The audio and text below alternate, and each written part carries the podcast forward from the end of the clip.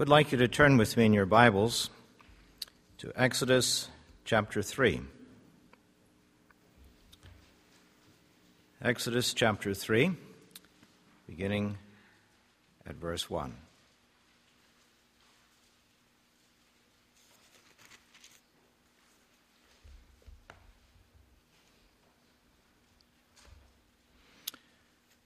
Exodus chapter 3, beginning at verse 1. Now, you may scratch your head and say, What does this have to do with Christmas? Well, it does. It does a lot. Chapter 3, verse 1. Now Moses kept the flock of Jethro, his father in law, the priest of Midian, and he led the flock to the backside of the desert and came to the mountain of God, even to Horeb. And the angel of the Lord, notice that in particular, the angel of the Lord appeared unto him in a flame of fire out of the midst of a bush and he looked, and behold, the bush burned with fire, and the bush was not consumed. And Moses said, I will now turn aside and see this great sight, why the bush is not burnt. And when the Lord, Jehovah, saw that he turned aside to see God, Elohim, called unto him out of the midst of the bush and said, Moses, Moses. And he said, Here am I. And he said, Draw not nigh hither. Put off thy shoes from off thy feet, for the place whereon thou standest is holy ground. Moreover, he said, I am the God of thy father, Amram, the God of Abraham, the God of Isaac, and the God of Jacob. And Moses hid his face, for he was afraid to look upon God. And the Lord said, I have surely seen the affliction of my people, which are in Egypt and have heard their cry by reason of their taskmasters, for I know their sorrows.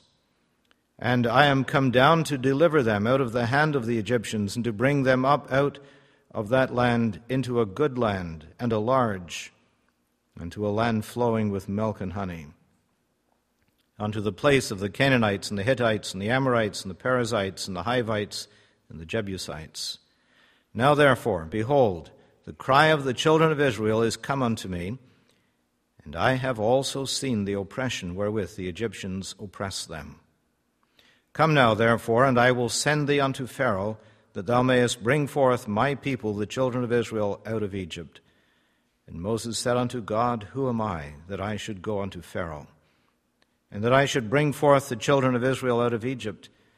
And he said, Certainly I will be with thee, and this shall be a token unto thee, that I have sent thee. When thou hast brought forth the people out of Egypt, ye shall serve God upon this mountain. And Moses said unto God, Behold, when I come unto the children of Israel, and say unto them, The God of your fathers hath sent me unto you, and they shall say to me, What is his name? What shall I say unto them? And God said unto Moses, I am that I am. And he said, Thus shalt thou say unto the children of Israel, I am hath sent me unto you. Much more could be read, but we'll just leave it at that point. Let's take a moment and ask God to guide us. Our Father, we thank you that we have a Savior who is profoundly mindful of all the challenges and heartaches and sorrows that we face, and one who is not only mindful but active on our behalf. We thank you for that so great salvation that Jesus provided for us, that will embrace not only our fleeting life on earth, but the wonders of eternity future. Help us this morning as we look at this and other portions of Scripture to see the greatness of that one who was born now roughly 2,000 years ago. Help us to marvel in the greatness of his person and the work that has been accomplished and the work that is being done and will yet be done as time unfolds. And so we ask for the ministry of your Spirit in Jesus' name. Amen. We think of Christmas, we usually think of Bethlehem and shepherds and sheep and cattle and a manger and wise men and King Herod and all that goes with this. But the truths of Christmas span all of time. They go back into the depths of eternity.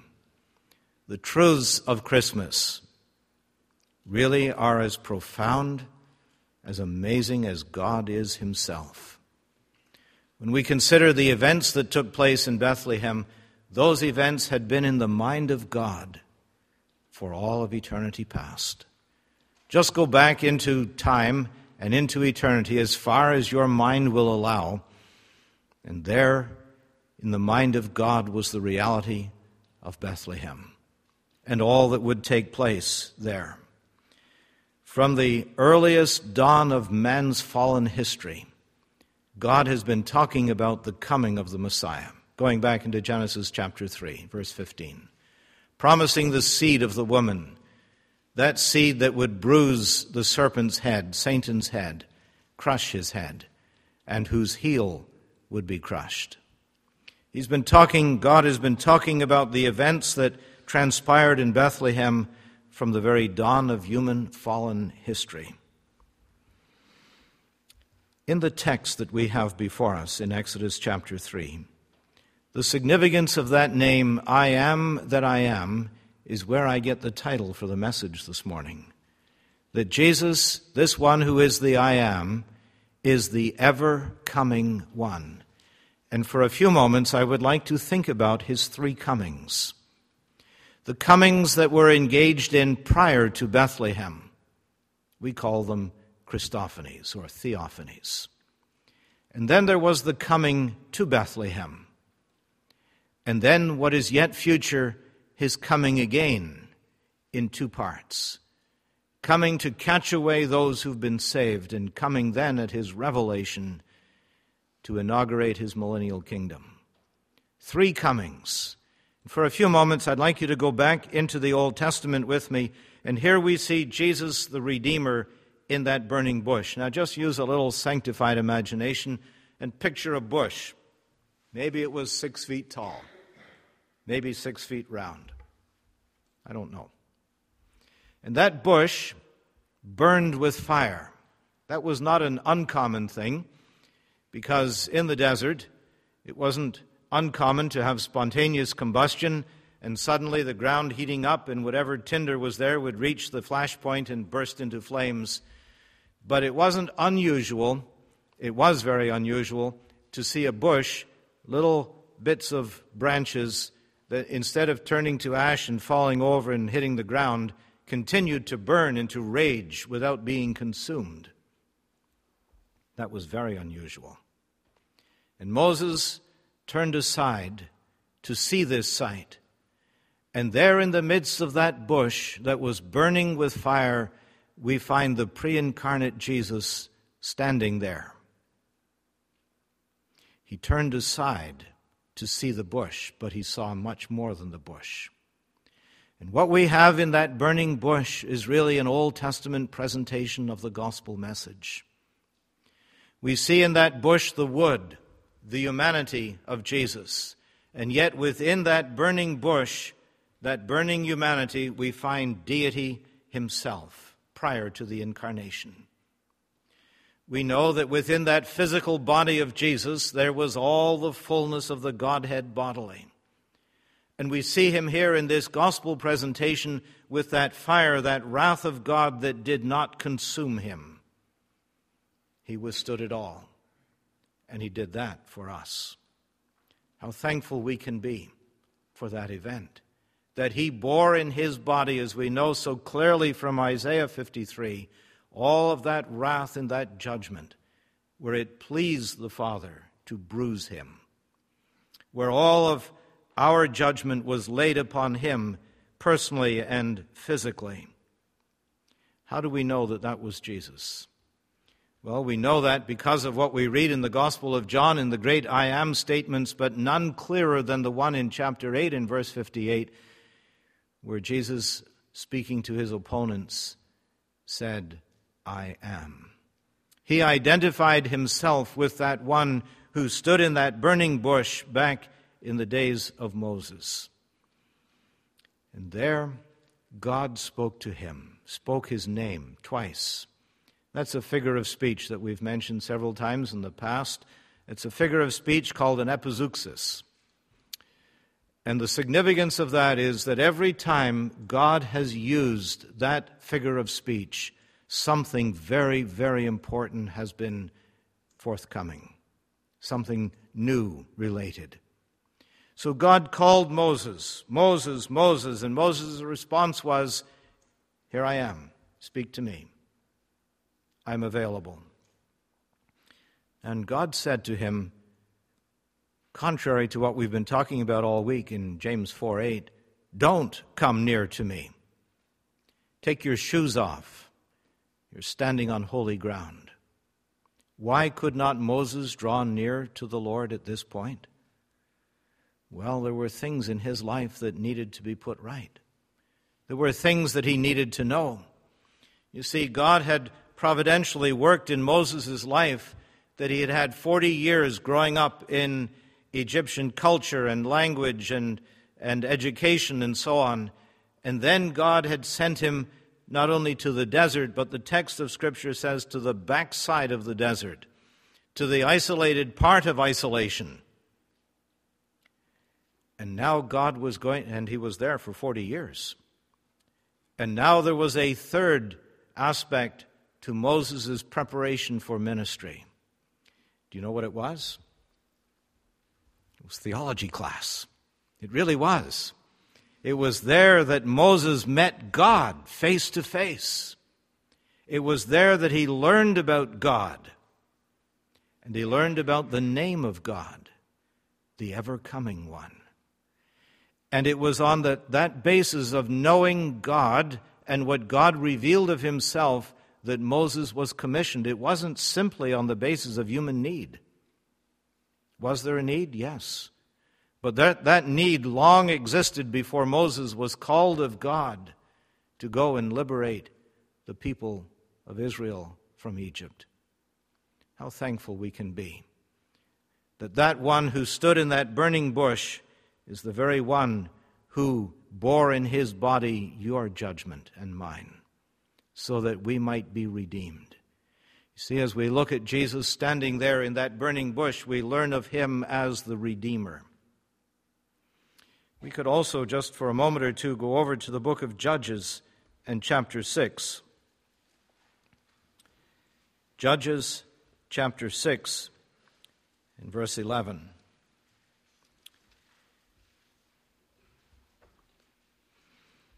Judges 6:11 says, and there came an angel of the Lord and sat under an oak, which was at Ophrah, that pertained unto Joash the Abiezrite, and his son Gideon.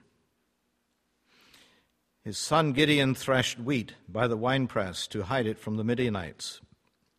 And the angel of the Lord, the same one at the burning bush, the angel of the Lord, appeared unto him and said unto him, The Lord is with thee, thou mighty man of valor. Verse 14 And the Lord, Jehovah, looked upon him and said, Go in this thy might, and thou shalt save Israel from the hand of the Midianites. Have not I sent thee? Verse 16 And the Lord said unto him, Surely I will be with thee, and thou shalt smite the Midianites as one man.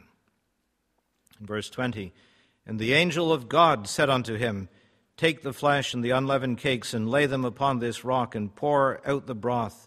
And he did so. Without rehearsing all of the story, we know the Israelites had fallen into sin. They were being judged and oppressed, impoverished by the Midianites, and God raised up Gideon. The angel of the Lord appeared to him and commissioned him. Gideon probably didn't know who was speaking to him. And he went and, and he got some meat, some sacrifice, and some unleavened cakes and some broth, and he brought it to this one who was speaking to him, commissioning him to deliver Israel from the Midianites. And this one, the angel of the Lord, said, Put it on the rock. The angel of the Lord took his staff, his rod, and touched the rock, and suddenly the rock burst into flames and consumed the sacrifice. What I see here in the pre incarnate Jesus is one who is bringing deliverance. You see, we have a Redeemer who delivers us from the power of Egypt, the picture of the world. We also have a deliverer, that delivers us from our fears, from that which impoverishes and oppresses us. But there's much more to it than that. We also find in the Old Testament that the pre incarnate Jesus was very active in the life of Joseph. We find Joseph in Genesis chapter 32, and we haven't time to read all of that passage just now. But in Genesis 32, in the context of fear, Jacob was leaving Laban and all of his past there with Laban, and he was coming back, back home, and he knew that Esau was coming to meet him with 400 men, a small army, and he was afraid because he knew that he had cheated Esau, and he was afraid for some repercussions now. And so he had divided up his family, he had sent gifts on to Esau, and we find him in chapter 32 of Genesis wrestling with God in prayer. He's very concerned for his family, for his own life. Very concerned. And he knows that he's guilty. He deserves some kind of reprisal. And then we find later in that same chapter God coming to wrestle with him. The angel of the Lord wrestled with Jacob all night long. And I've tried to picture in my mind what, what did that look like? There they are on the banks of the Jabbok River, and Jacob is alone, and some guy comes walking along. And I wonder how they got into this wrestling bout. They say, Do you want to wrestle? It's kind of an unusual greeting. Maybe, maybe they were just playing arm wrestling and it got a little more intense and full wrestling match. Whatever it was, we don't, we're not told. But he wrestled with God, the angel of the Lord, the pre incarnate Jesus. As the dawn came, that was a long wrestling match, too, by the way. As the dawn came, the angel of the Lord said, Let me go. Jacob said, No. Bless me first. In their wrestling match, Jacob's thigh was touched and his joint put out of joint. And finally, when he was blessed, the angel of the Lord left. You see, Jacob had been a deceiver. That's what his name means. That's what Jacob means. And the angel of the Lord changed his name, changed more than his name, but his name became Israel, prince with God. He was reminded that he had power with God. He also was reminded for the rest of his days that his, his joint, his leg joint, either his hip or his knee, was put out of joint and he walked like it. His walk was emblematic of his behavior. You see, having met the pre incarnate Jesus, Jacob's life, his behavior was transformed. In the pre incarnate Jesus, we see him standing at the bush, redeeming Israel. We see him meeting with, with Gideon, bringing deliverance from that which impoverished him. And then we see him also with Jacob bringing transformation to his life. That's the business of the incarnate Jesus as well. You might consider with me for a moment his coming to Bethlehem, the second of our three points. His coming to Bethlehem came and can be looked at in three different ways. It was seen biblically, prophetically. It was seen personally. He came himself and it was seen purposefully, prophetically. Christ's coming was promised in the midst of conflict. In the midst of the, the garden, the seed of the woman, it was promised that it would be simply the seed of the woman. The term seed is not usually used in a female context, that's a male term. But it was specifically and exclusively the seed of the woman and there, from the very beginning, was the promise of the virgin conception and birth of Jesus. You see, the biblical account of the birth of Jesus is totally distinct from pagan mythology. It is totally distinct from the studied unbelief of liberalism in our day. It was a virgin conception and birth, not the romance of the gods or anything like that. We see in, in Genesis chapter 49 in verse 10 a great promise was given that the, the scepter would not depart from Israel until Shiloh came. Shiloh means peace bearer, it is a title of Jesus, prophetically given to him as the one who would bring peace. And that peace is available today. But one day it will be global in scope. It was promised in the Garden of Eden. It was promised through Genesis 49:10, the scepter that would come.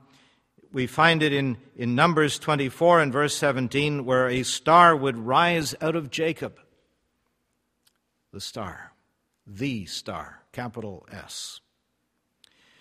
I'd like you to consider with me, too, for a moment, the passage that was mentioned earlier in, in Isaiah chapter 7 and verse 14. What was mentioned earlier is so true that for an unmarried young woman to have a baby is not a sign of anything other than immorality. Not a sign to Israel. Unfortunately, it happened all too frequently. But for a young lady who was exactly what the Bible calls her, would be a very shocking sign. We do well to look at that the use of the term that is used and translated as virgin, it means exactly what it says, not simply a young lady of marriageable age. I'd like you to turn with me to Micah chapter 5. Micah chapter 5, and keep in mind he's writing at about the same era as Isaiah, about 700 years BC. And we read in Micah 5 and verse 1, and it's verse 2 where we need to look at, but it's verse 1 that is essential here. Now gather thyself in troops, O daughter of troops. He hath laid siege against us. They shall smite, and this is the part you might take note of smite the judge of Israel with a rod upon the cheek. So who was to be smitten? The judge of Israel, no one less than God Himself. But thou, Bethlehem Ephratah, though thou be little among the thousands of Judah, yet out of thee shall he, he, who is he? The judge of Israel. That's why we need to read verse 2 in light of verse 1. Shall he come forth unto me? There are two persons of the Godhead. That is to be ruler in Israel, and that's still future whose goings forth have been from of old, from everlasting. That's his eternal generation. His goings forth, that the Father communicates the essence of deity to the subsistence of the Son as a necessary, non optional act, something that had no beginning and no ending. Shall he, the judge of Israel, no one less than God himself. He will come forth to me, to the Father. You see, the coming of Jesus was prophesied back in Genesis 3:15, 49:10, Numbers 14:17, Isaiah 7:14, and now here in Micah 5:1 and 2. If we had lots of time, we could look at Zechariah chapter 3, where that branch who was no one less than Jehovah, would come forth to serve. Or in chapter 6 and verse 12, that he would come forth, come forth to build the temple of the Lord. No one less than Jehovah himself. You see, we, we find the coming, the ever coming one, coming prior to the incarnation. And we see him coming in the incarnation through the means of the virgin birth. We see him coming personally. Galatians 4, verse 4, as we read at the very beginning of our meeting, when the fullness of the time was come, God sent forth his Son. We know from 1 John 4:14 that the Father sent the Son to be the savior of the world. He came personally.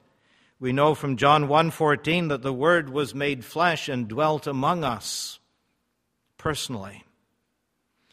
He came to lighten every man that comes into the world, as we know from John 1:9. He came, comes prophetically, comes personally, and he comes purposefully. In Matthew 1:21 that we considered earlier, that he came to save his people from their sins. That's a good word that's not used very much anymore. He came to save his people, to deliver them from their sin and its consequences in hell. In Luke 2:32 he came to lighten the Gentiles. He came in the same verse to be the glory of Israel, and that too is yet future. He came for the rise and fall of many in Israel in Luke 2 in verse 34. So he comes prophetically and personally and purposefully to save. So he has come prior to the incarnation, he has come at the incarnation, and he is still coming at the rapture. Just turn with me to 1 uh, Corinthians chapter 15. 1 Corinthians chapter 15. In verse 51, he says, Behold, I show you a mystery. We shall not all sleep, but we shall all be changed. That's got a very profound implication. That's more than what you just hang over a local church nursery door. We shall not all sleep, but we shall all be changed. That's going to happen one day. That our bodies will be transformed, be glorified. In a moment, in the twinkling of an eye, in about half of what it takes you to blink. At the last trump, for the trumpet shall sound, and the dead shall be raised incorruptible, and we shall be changed.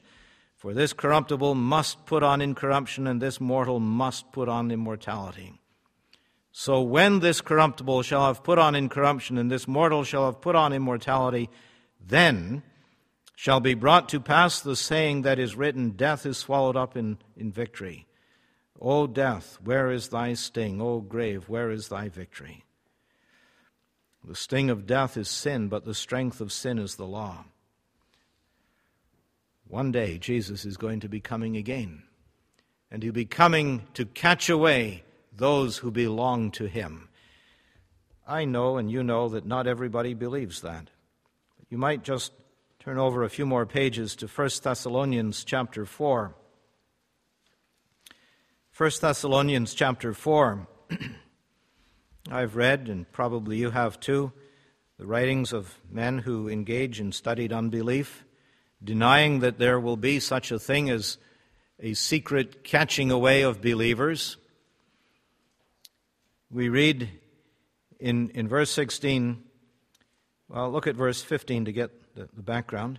For this we say unto you by the word of the Lord. So it's authoritative that we which are alive and remain unto the coming of the Lord shall not prevent them which are asleep.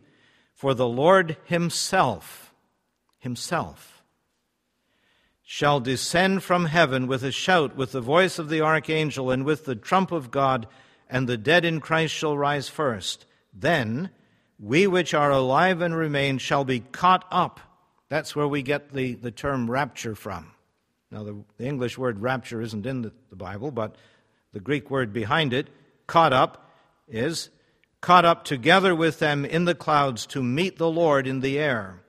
And so shall we ever be with the Lord. Are you ready to meet him in the air? We will one day. Ready or not.